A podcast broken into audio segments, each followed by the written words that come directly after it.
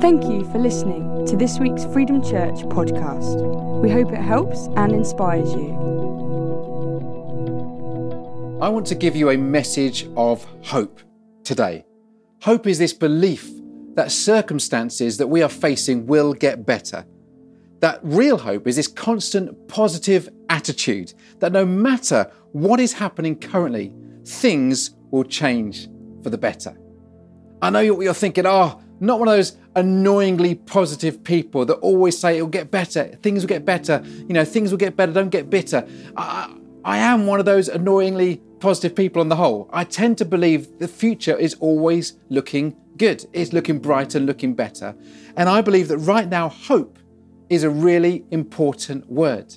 We need to be people full of hope. It's never been so important in the season that we are facing. And I know that there is this tension between what we hope for tomorrow and the reality that we are facing today. We need to live in the present, but hold on tightly to the hope that we cling for for tomorrow. I remember when my children were small, we used to take them at Christmas time to go and see Father Christmas at Paultons Park, just outside of Romsey.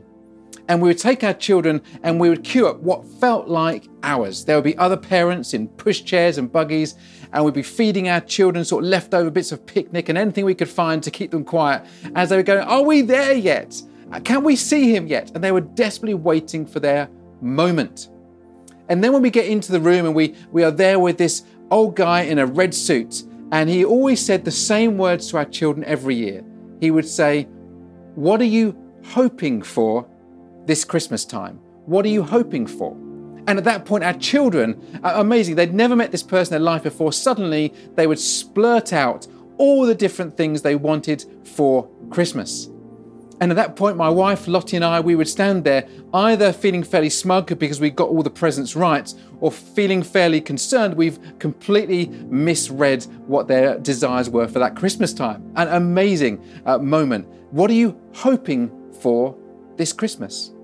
And I guess for many of us, what we were hoping for and what we are hoping for has changed. That maybe you were hoping for a, a luxury gift. Maybe you were hoping for a new gadget. Maybe you were hoping for a novelty jumper. But now the world has changed. And maybe we're hoping for something much more simple, a time together with our family. Maybe we're just hoping to retain our job. We're hoping to keep healthy. We're hoping to hold a loved one close we've not been able to hold for many months. Our hopes have changed. What were you hoping to do at the beginning of the year may well have changed by this time of the year. The year looks very different to what we started it looking like. And although there's the famous proverb that says that hope deferred makes the heart sick, that depends on what you put your hope into. If you put your hope into something which will fail, then yes, you'll be disappointed over and over again. But if you put your hope into something eternal, then there will be joy coming in the morning. That Jesus, the Bible tells us, is our living hope.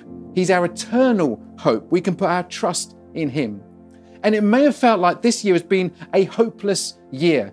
Your desires, your dreams, your plans, your ambitions haven't quite happened as you hoped they would. Maybe you feel like a sense of loss. You've lost uh, employment. You've lost opportunity. You've lost finances. Uh, you've lost uh, maybe a, a loved one. You've had a loss of relationships. You've had a loss of connectedness, a loss of identity, a loss of hope. Maybe you came into the year full of hope and that hope has been chipped away as the year's gone by. Maybe you came into the year feeling fairly hopeless and things just now you're living on fumes. This has been a challenging year. But I want to remind us this Christmas time that the hope that Jesus brings to us. This story of Christmas is all about hope. You see, hope is revived when we tell stories of the past that reminds us what the future might look like. And the Christmas story is the most ancient of stories that reminds us of what is to come. I'm reminded that line from an old hymn I used to sing as a child, O God, our help in ages past, our hope for years to come. We're hoping for what is to come, but we remember what God has done in the past, and therefore he'll do again in the future. Christmas is this story of hope. It's an ancient story that reminds us of what can happen. This baby Jesus born to each one of us. And there's nothing more hopeful than a baby. If you had a baby in this last uh, few months, you will know the hope that a baby brings, the possibilities, the what-ifs, what could become of this small child. And nothing embodies hope like baby Jesus, because he was living hope, hope eternal. You see, when Jesus was born all those two thousand years ago, Jesus was born into uh, a place of, you know, the story, you know, shepherds, angels, wise men, stars, the whole nativity scene. But it happened in a season of hopelessness. We forget that the people of Israel were under oppression. They'd been overrun by the Roman Empire. They'd been forced to come under their rule. They'd been, had their rights taken away, their dignity, and they were isolated and they were limited in what they could do because now they were part of this Roman Empire. And they were desperate to be free. They were desperate to remove themselves from their restrictions. They were hoping for a miracle, but it felt hopeless. They were hoping that the words of the prophet Isaiah would come true. They'd, they'd lived for this moment, the people of Israel. They'd heard the prophet Isaiah seven hundred years earlier said these famous words, "The Lord himself will give you a sign. Look, the virgin will conceive a child. She will give birth to a son and will call him Emmanuel," which means God with us. And they were expecting that one day there would be a Messiah, a Saviour, someone to rescue them. And, and for the last seven centuries, they'd been hoping that this, this child that would be born but to a virgin, and it would be God with us, God living amongst mankind, would actually rescue them and save them and be their Messiah. They were longing for this moment and desperate for this moment, and they were feeling hopeless. So that moment when the angels appear on the hillside next to Bethlehem to the shepherds that night and said those words, "Don't be afraid. I bring you good news that will bring great joy to all people. The Saviour, yes, the Messiah, the Lord has been born today in Bethlehem." I mean, the shepherds may have been some of the more illiterate people in that community, but they knew the prophet Isaiah. They knew the story of hope. They knew the story of Messiah that was to come. Every child that was born was told the story of hope, of what was to come. And they knew the angels would talk about the Saviour, the Messiah, the one they were longing for was born in Bethlehem, the city that was just behind them, the small town, but just behind them up the hill. And he said, if you, you'll recognise them, because this baby will be wrapped in strips of cloth and you'll find this baby in a manger. The shepherds couldn't believe it and they went running off. A saviour, a Messiah, surely not. The words of the prophet Isaiah coming true. Surely our hopes are coming to earth at this moment in time. And they come to the stable and they find it to be just as the angels said, and they bow on their, in their knees and they speak to Mary and they worship baby Jesus. They see hope coming to earth in the form of this little baby. In a season of hopelessness, in a mess, in the middle of an animal shelter that would have stunk, that would have smelled animal manure and dung and the smell and the straw, and in the middle of it, in this animal feeding trough, was this newborn, vulnerable baby, the hope of the world. Jesus fills us with hope. However bad the situation might be, never give up on hope. We find hope often in the messes of situations. You know, if you remember the "I'm a Celebrity, Get Me Out of Here," where they're in those dark places, they're surrounded by creepy crawlies, it's all a bit grim and disgusting, and they are burying their hands into who knows what, just to find a golden star so they can give their camp friends a meal that evening. And they're doing all they can to find hope in the middle of the mess. And in the same way, in the mess of Christmas, in the busyness of Christmas, as we prepare for what is to come, as we get ready for what is to come, as we uh, prepare the food, we organise presents and gifts, we plan and create, and we hope for what is to come out of the mess and the busyness of Christmas. In the same way, out of this mess of a year of twenty twenty, as we head towards Christmas, it gives us a sense of hope that there is something better coming. Jesus gives us hope. He is our living hope.